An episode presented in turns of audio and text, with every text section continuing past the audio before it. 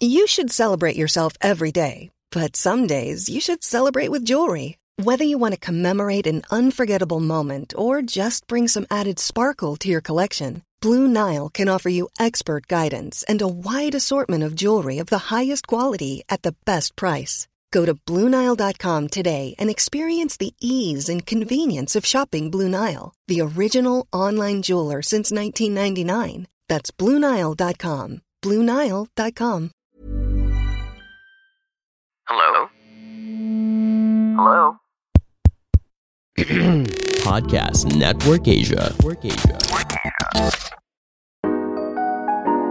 Hey everyone, welcome to Kwentuang Pilipina. And if this is your first time hearing about us, we are a podcast and a community that aims to be a safe space for Filipinas to talk about all things books and business. I am your sunshine Cleo, but you can just call me Cleo. I am the founder of Hiraya Pilipina and your host here at Kwentuang Pilipina.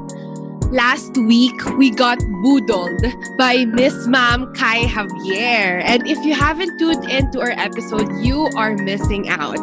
This time around, lagot tayo, I guess, because it's time to keep our finances in check with one of the most promising finance guru right now, Coach Yanni Moya. She is the founder of Peridot Consulting, a premier financial and investment consulting firm that offers a holistic approach in handling personal finances. And I personally knew her because I also guested in her podcast, which is The Quarter Life Bliss. Anyway, without further ado, welcome to Kwentuang Pilipina, Coach Yanni. Leo, dear, thank you so much for having me. Grabe, kinilig talaga ako when we got the ano invitation. So, Aww. thank you so much. I'm happy to be here. Aw, fresh from LA yan, tama ba? Vegas and LA, yes. Love it! Maganda yung energy na dala ni Coach ngayon. Grabe. Grabe na. Purple energy. love it. Love it. Now, Coach, let's just start this episode with a little icebreaker. So, are you ready to play a little Never Have I Ever? sure. Bring it on. yes. Okay, first, never have I ever splurged on something I regretted. I have. Kailangan ba mm-hmm. mag-explain? If you're willing to share. Actually, I have. I before I was a shopaholic, so I splurge a lot on mm. clothes, accessories, shoes. When I was much much younger, I was in mm-hmm. College. So when I started earning, medyo na-addict ako sa pag-shop. So yeah, I splurged on a lot of clothes and shoes before na I really regret now. Now that I'm an essentialist, I call myself an, an essentialist, meaning I only buy the things that are essential and the things that I need. I just find it parang looking at all my photos before, parang why was I buying so much? Alam mo yon? so much clothes and purchasing so much all of the material things na binibili ko before. So yeah, I splurged a lot on that. I have. Pero ngayon po, like, Impression agad. na-booking agad si coach. Pero ngayon, ano, in terms of uh, yung mga in-splurge mo, like yung concerts, the experiences, grabe. That's really great. Do you regret those or? No. Mm. Alam mo, Cleo, if there's one thing I learned in spending and splurging for myself, it's about splurging for the things that you will remember. So, Wow. splurging on experiences. Not saying na you have to ubos all your savings. You have to go bankrupt to enjoy life. But for me, I would splurge on experiences, on memories, rather than material things. Why? Because hanggang ngayon, no, nagpe-play sa mind ko na nag-eye-to-eye contact kami ni Sokjin, ni Taeyong. Parang, these are things that money cannot buy. Material things cannot ano eh cannot cannot cover.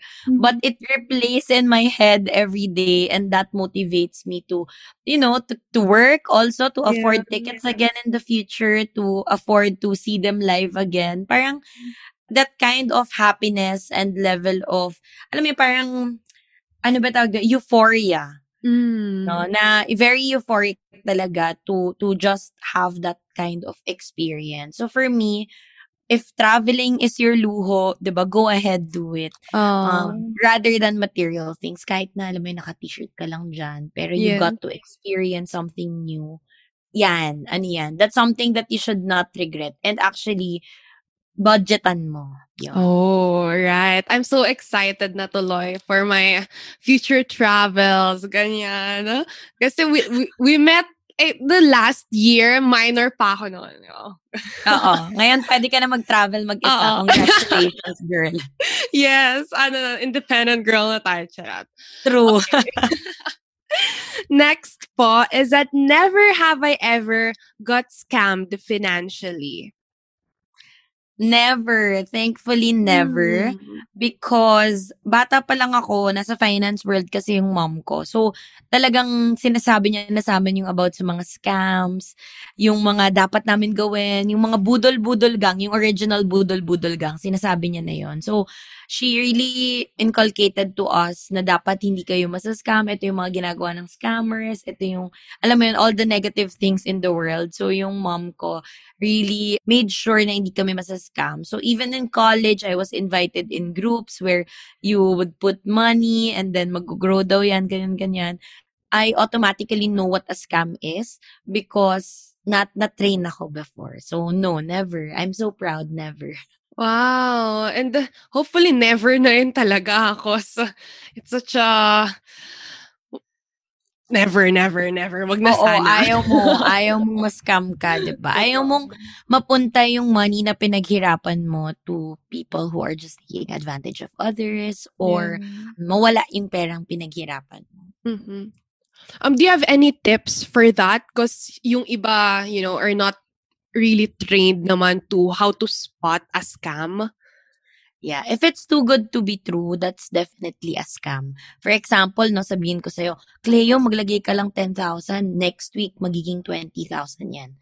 Something too good to be true, parang iniisip mo easy money, that's Right. probably scam.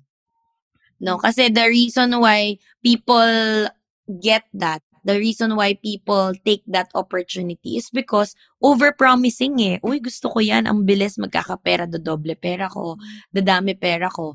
But if that's guaranteed, yan, scam yan. Bakit? Because in investing, especially if investing ah, ako personally, siguro I'll use your platform also, they use my name to scam people. I'm so Oh. sad. As in, sinisend sa akin yung screenshots na may WhatsApp pa, tapos pangalan ko. Tapos hinihingi nila yung mga money, pinapatransfer nila. Sabi ko, oh my gosh, that's not me. If people are getting your money and telling you na guaranteed it will grow, then definitely it's a scam. Right. Kasi even in business, Cleo, for example, you ask me to, Coach, mag-invest ka naman sa business ko. Would you be able to guarantee to me magkano yung magiging growth ng pera ko? Mm, Parang hindi, yeah. right? Mhm. So, yeah. So, anything that they say is guaranteed. Ay talagang guaranteed na ang OA, ah. Like, For example, dodoble pera mo next week. Mhm. And then, walang papers yung company. That's, that's a scam. And then, you're just talking to a person. Walang contract. Scam yan. Hey, Boss Besties! Kwentuang Pilipina podcast is a safe space to share the stories of different inspiring Filipinos. This is a safe space. This is your safe space. And isn't your tote bag supposed to be a safe space for your belongings too? That is why I am so grateful to share with you that our This is a Safe Space tote bag in collaboration with Hiraya Pilipina is available now. For only 299 pesos, you get a washable and reusable 14 inches by 16 inches tote bag with zipper. Super spacious. We told you it is a safe space.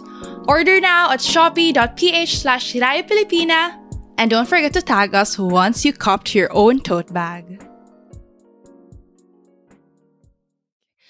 Ang gandang ano reminder simula pa lang no na parang nababalaan na ang ating listeners. Ayan, so Oo. tututo tayo from Coach Yani. Lastly, ayan, never have I ever felt stuck and uncertain as an adult. I have. My gosh, I think Mm. everyone naman went through that. The reason why I started my podcast, Quarter Life Bliss podcast, is I realized a lot of us go through crisis, quarter life crisis, wherein di Mhm. natin alam anong gagawin natin. No?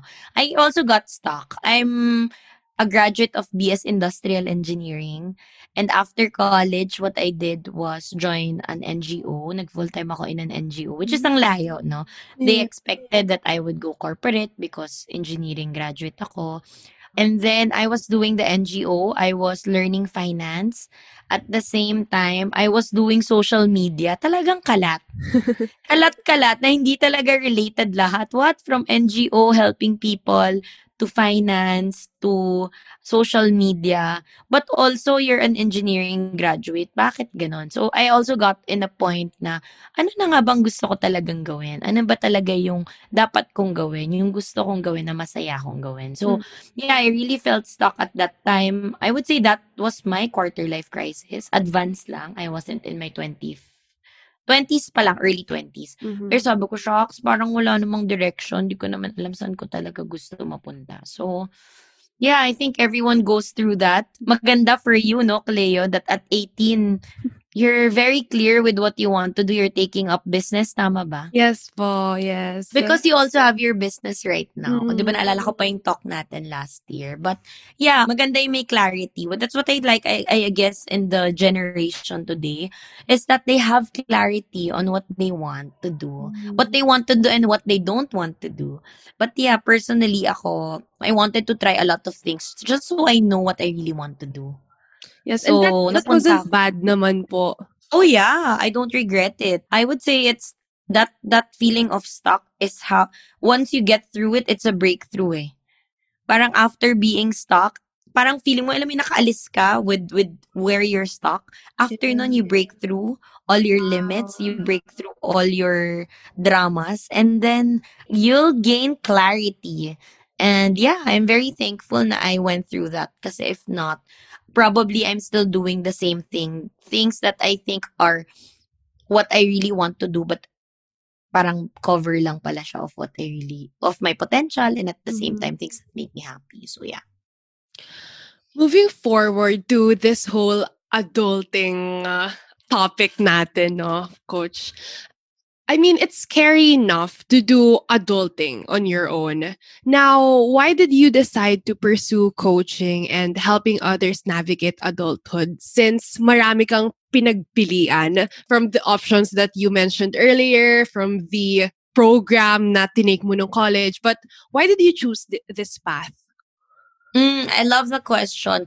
Coaching personally helped me gain clarity in my life. No, na ano ba talaga yung gusto kong gawin? Ano na ba talaga yung kaya kong gawin? And what are my top potential? And how do I take action to get to where I want to go?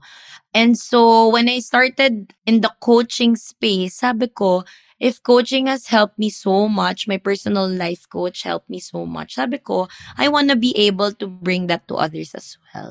I want to be that light to others as well. So I I studied coaching to make sure I also support people gain clarity in their life and create the abundant life that they want for themselves. So yeah, um and then I was in finance. So sabi ko, how do I now connect this? That's why I became a financial coach. Sabi ko, oh nga no, parang ang root cause pala of people's drama at least in the adulthood is money. Mm-hmm. But akala nila it's the the root cause talaga but the root cause of why you're having financial problems or struggles in your finances is because personally hindi mo kasi alam wala kang clarity sa gusto mong gawin sa life mo sa goals mo sa current situation mo wala kang clarity. So yeah I I connected the two and I pursued becoming a financial coach. And yeah helping others navigate adulthood simply because ako personally, ang I would say I'm very grateful and I'm very lucky to have a life coach who really helped me when I was stuck. When I was so stuck in my adulthood, navigating adulthood. Actually, I have three life coaches at that time. Mm-hmm. So they really helped me when I started. So sabi ko, what if I could be that person to thousands of people? 'Di ba? I'm gonna help them uh, with their adult life. Kasi personally, natulungan ako. So, yeah, that's why I decided to go through it. And, bakit ko siya tinuloy, no? Yeah. Kasi nakita ko how much it helped a lot of people. Like you, di ba? I helped you last year with your Yes. finances. Di ba? So, I'm happy to, when people message me, when you message me how it helped you, sobrang happy ako.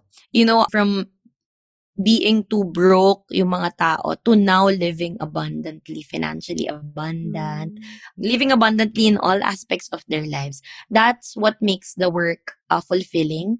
And at the same time, what makes me excited to also help a lot more people. Mm. Can I just say that you're really living your life's purpose, you know, as a financial coach as well? Because it's true, personally, you really helped me. And it, yung talk natin, it's, it did not only stay hindi lang dun natapos yung inspiration and motivation na nakuha ko from Coach Yani. But also, you know, every time I see your videos on TikTok or your stories on Instagram, you really radiate that positive persona who just gives light to others. So Wow. it's really great that you integrated your passion in, you know, coaching and then your knowledge in finance. Yeah. I think that's one of the best decisions that I made when I started working na parang possible pala. And that's what, that's the kind of clarity that you gain as a coach.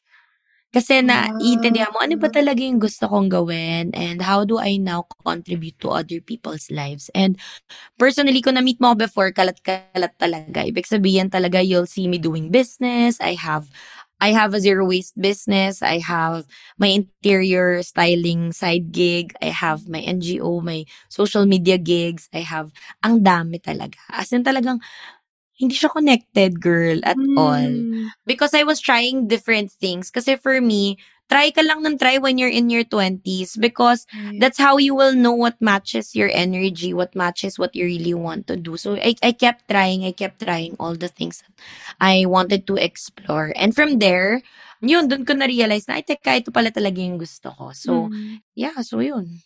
And then you integrated them together. Like, hindi mo naman Yeah. mamili ng isa lang talaga. Correct, correct. And I also chose which which area to focus kasi I still do interior styling. Gusto ko pa rin naman siya. I still support zero waste. Gusto ko pa rin naman siya. I have my business. But now they're all integrated into finance. Even my podcast, my business, Wow. diba?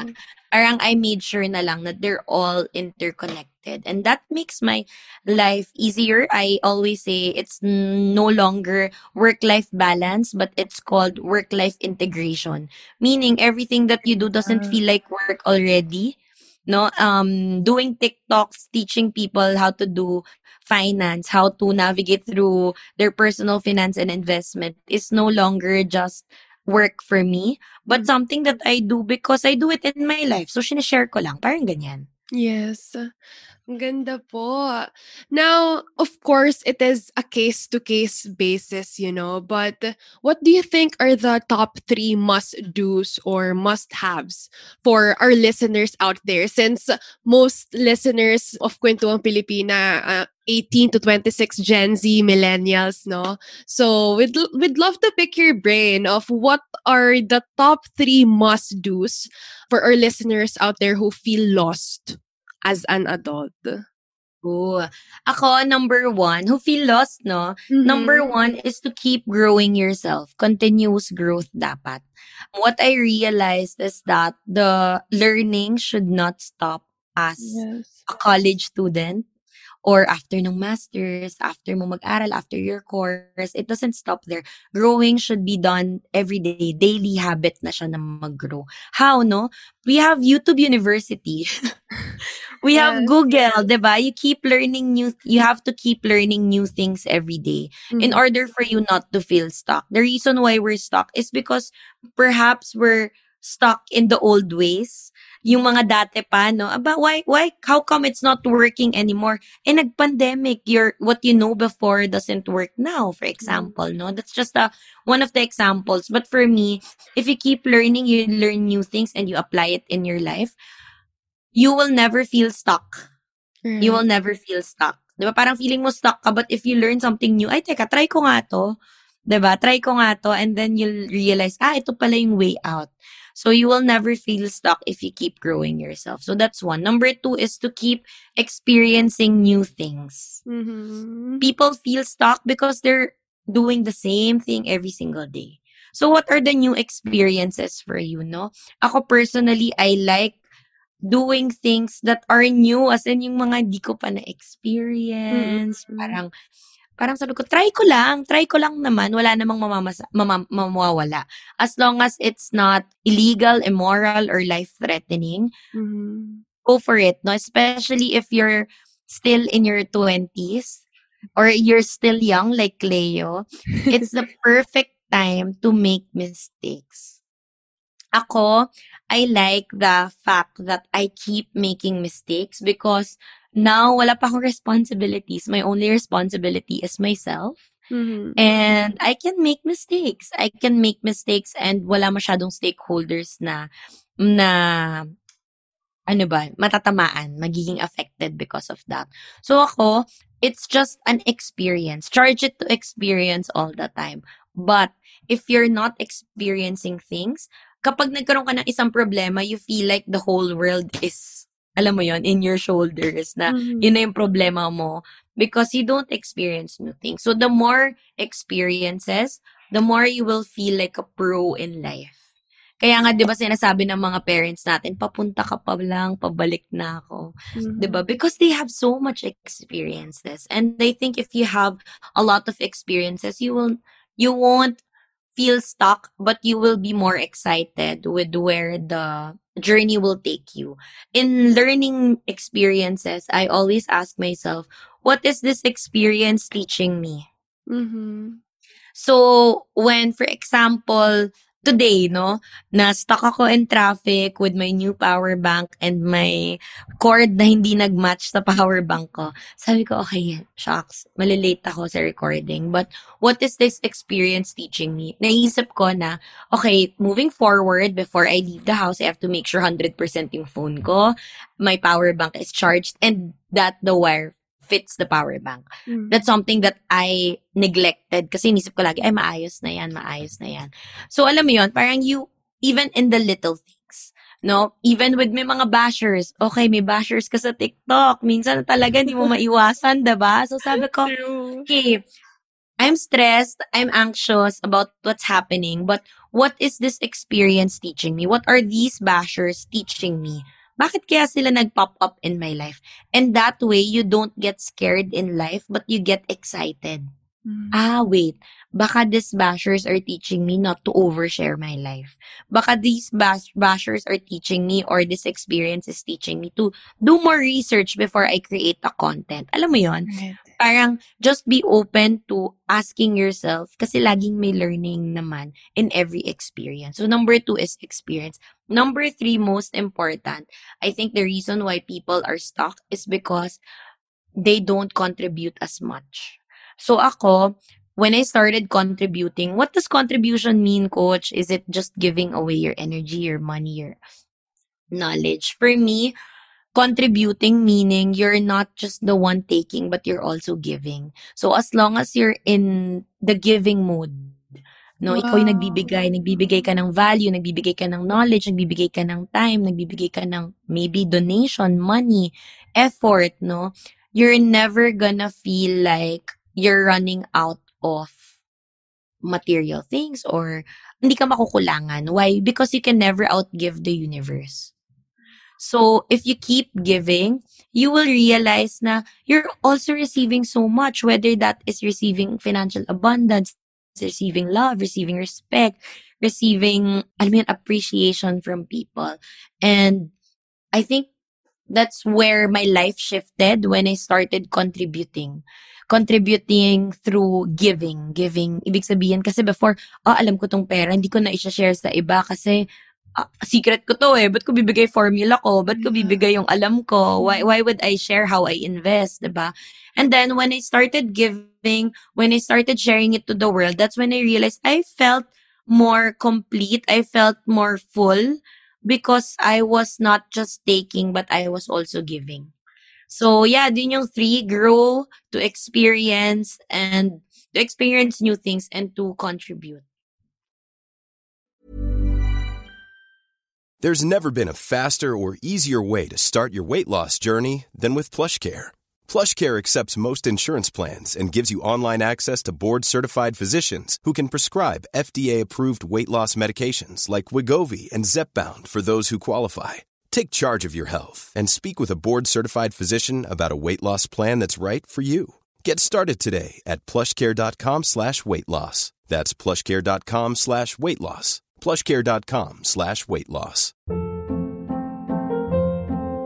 Hold up. What was that? Boring. No flavor. That was as bad as those leftovers you ate all week. Kiki Palmer here, and it's time to say hello to something fresh and guilt-free. Hello Fresh. Jazz up dinner with pecan-crusted chicken or garlic butter shrimp scampi. Now that's music to my mouth. Hello Fresh. Let's get this dinner party started. Discover all the delicious possibilities at hellofresh.com.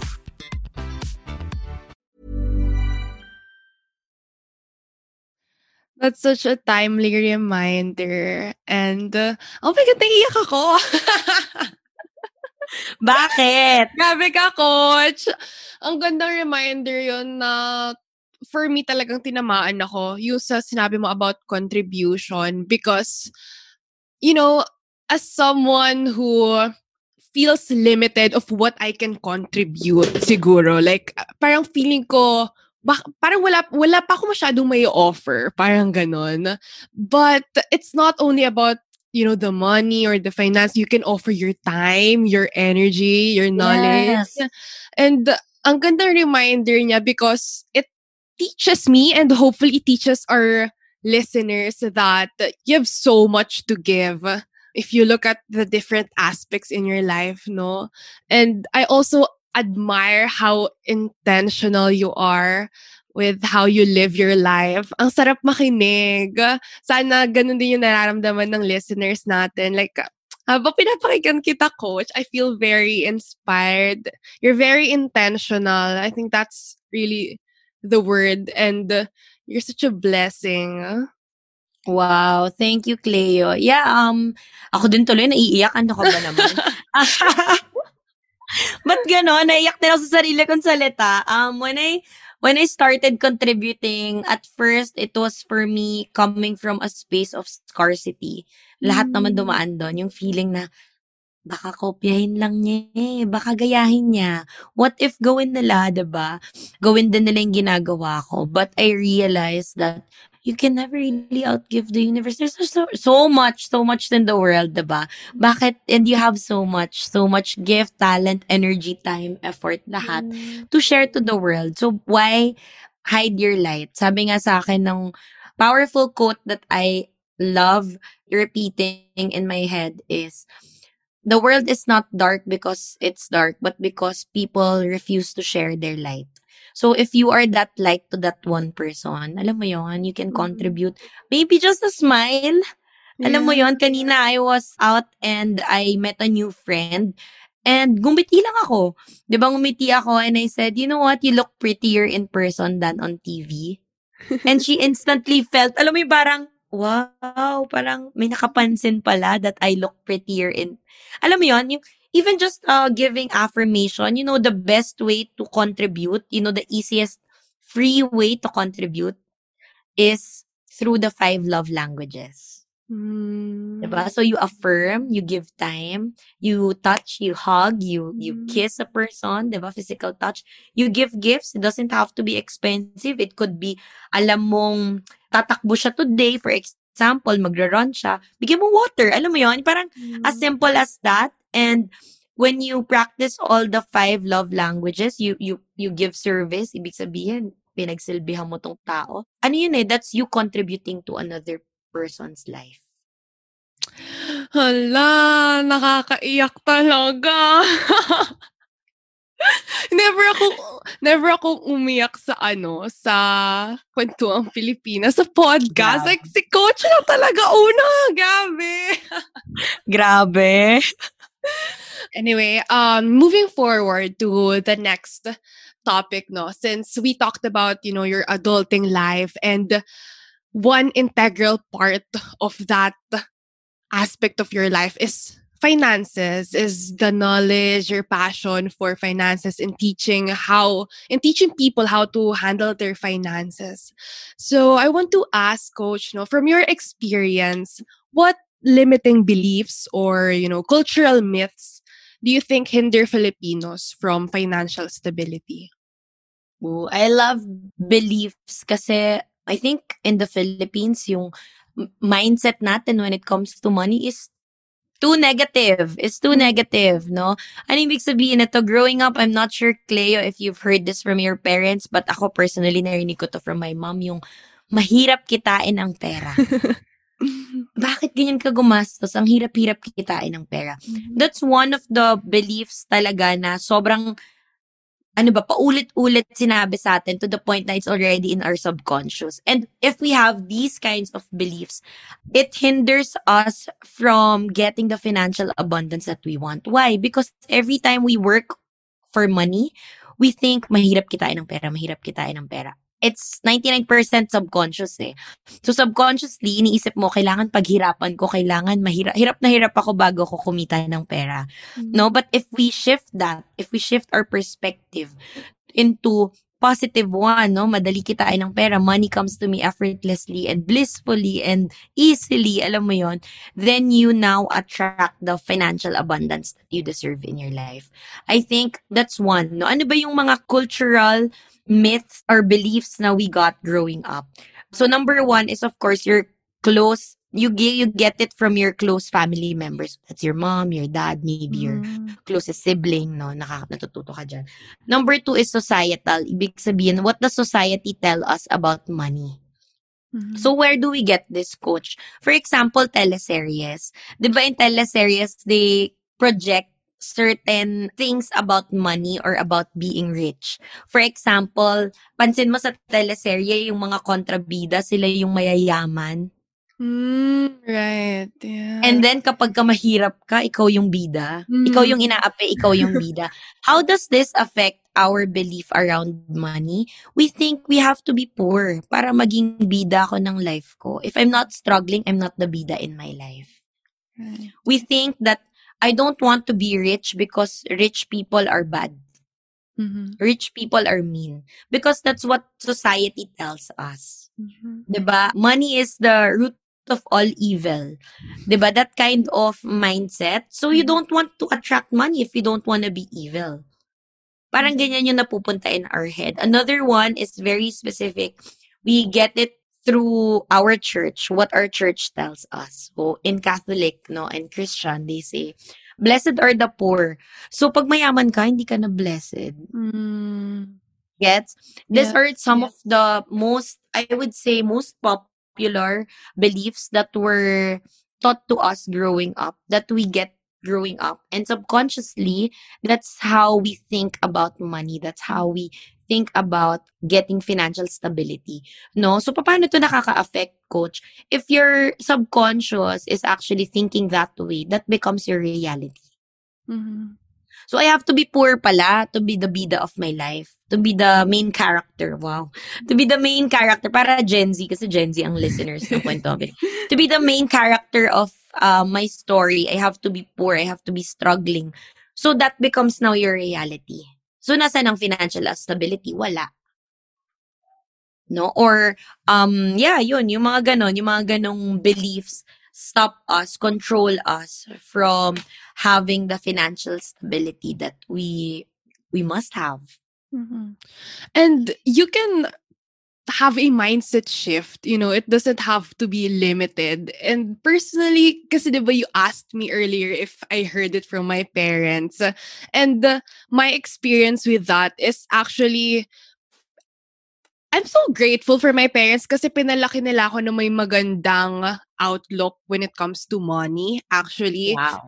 yeah, and that is why I feel like sa business din right now, very supportive din sila kasi maganda talaga yung outlook nila na um, yung, yung itinuro nila sa amin na kapag nagbabakasyon kami sa kunwari sa isang magandang, you know, resort or something, hindi namin siya tinitignan as something a splurge. Hindi siya splurge, hindi siya, alam mo, parang Maluho. Yeah. maluho. Hindi siya luho. Yes. It's, it's a nice thing that we deserve.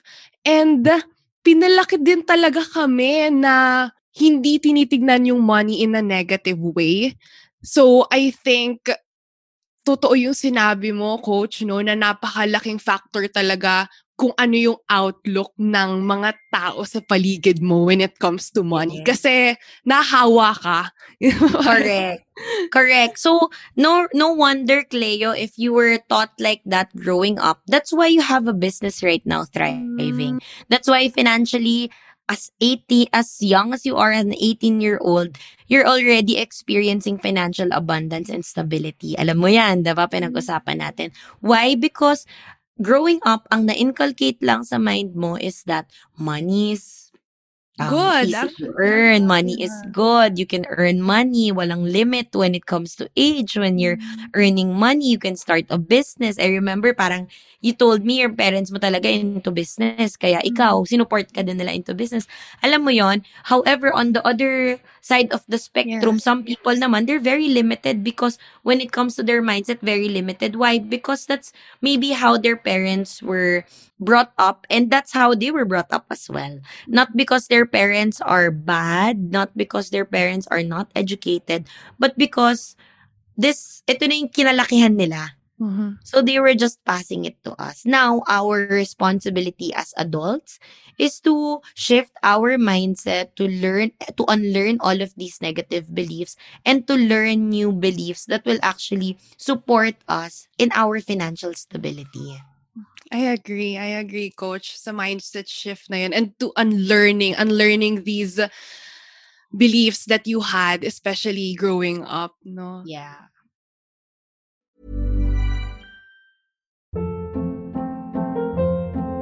Hold up. What was that? Boring. No flavor. That was as bad as those leftovers you ate all week. Kiki Palmer here, and it's time to say hello to something fresh and guilt-free. Hello Fresh. Jazz up dinner with pecan-crusted chicken or garlic butter shrimp scampi. Now that's music to my mouth. Hello Fresh. Let's get this dinner party started. Discover all the delicious possibilities at hellofresh.com.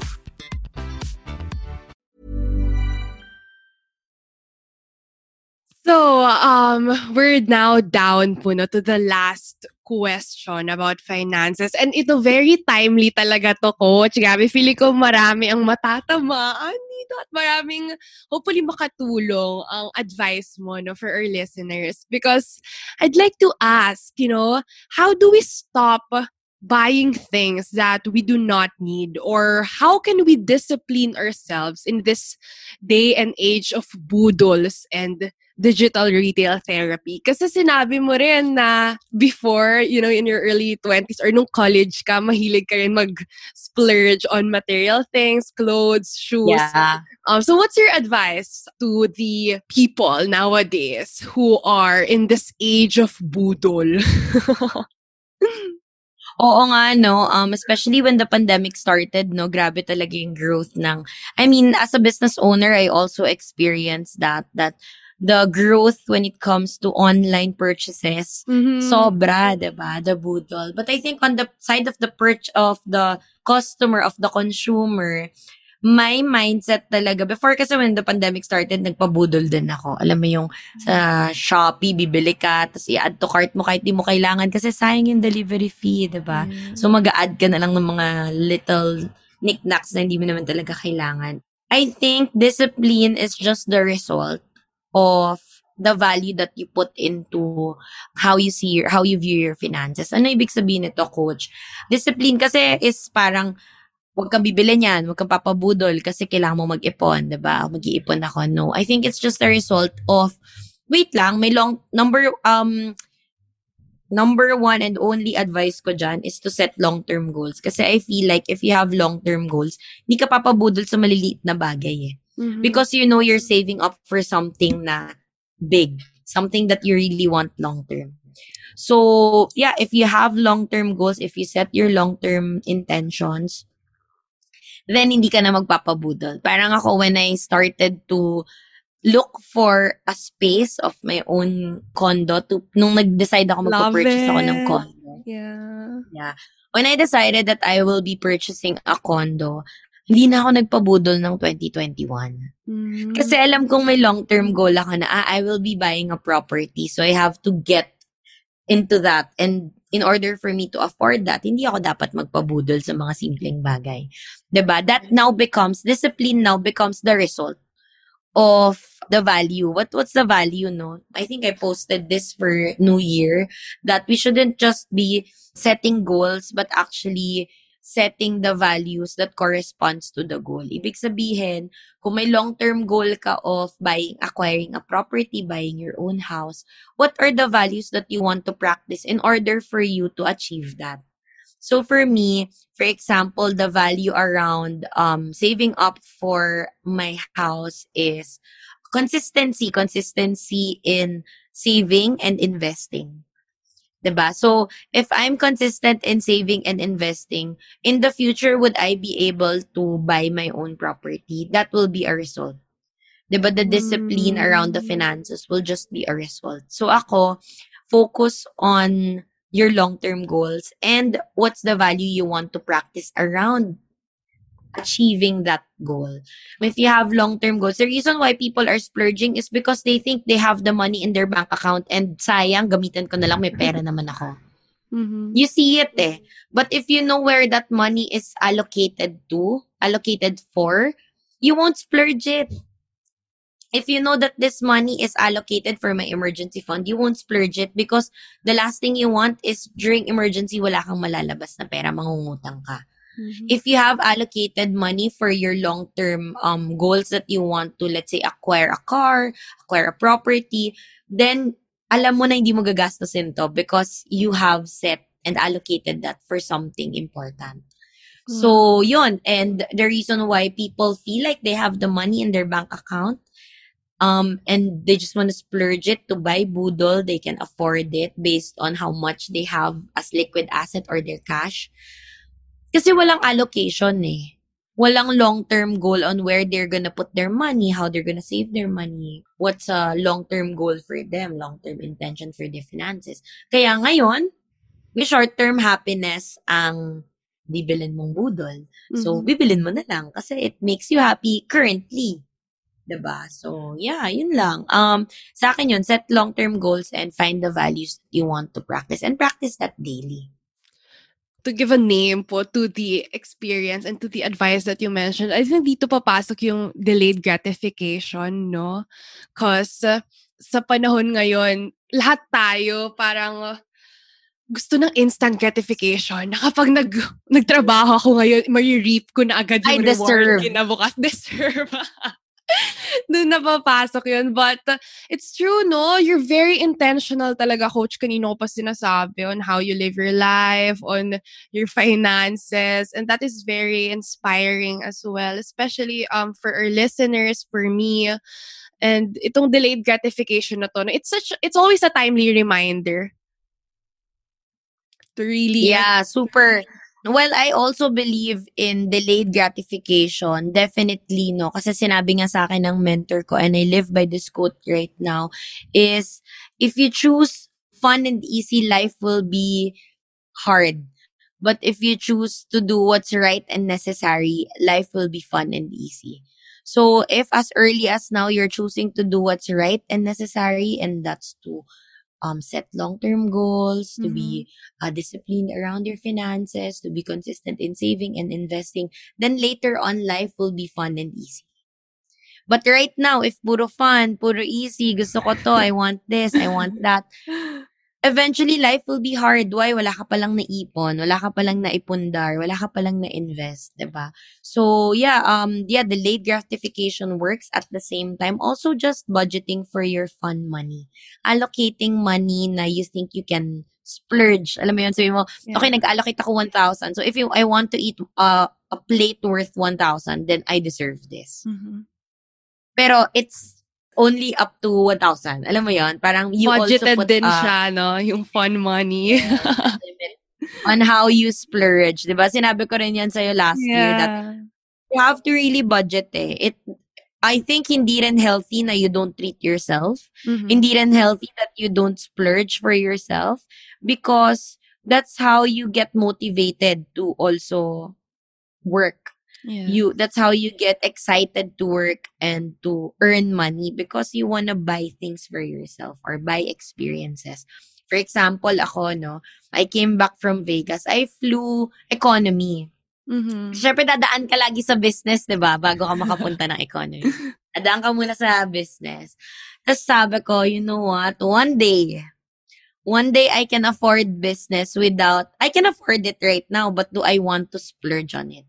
Ko one day, papasok din sa fund money ko, ma-afford ko din ang business. Aww. And that makes me now motivated to keep working and to earn money so that I could afford the little things that I want in life. So, yung mga ganong bagay, it gets you excited. It gets you motivated to work even harder. Lastly, coach, please help us fill in the blank, no? To retire early, you need to blank. Invest early. You have to invest early. Yes. I did a mini retirement last year, diba? Mhm. Uh, I left ata, nag-usap tayo and then I left after. Yeah. Um, I did a mini retirement and the money that I used there came from my investments. Mm. Yun lang. This is such a great episode. I had so much insights from this conversation. Thank you for letting me pick your brain, coach. Thank you for your time. Now to conclude this episode, no, I just want to share what stayed with me from my kwentuhan with you. So, number 1 is that work-life integration is necessary. It's not work life balance anymore, it's work life integration. And you've shared so much about how you were able to integrate these different passions of yours into your life, like your podcast, your content, they're all related to finance and providing value to people.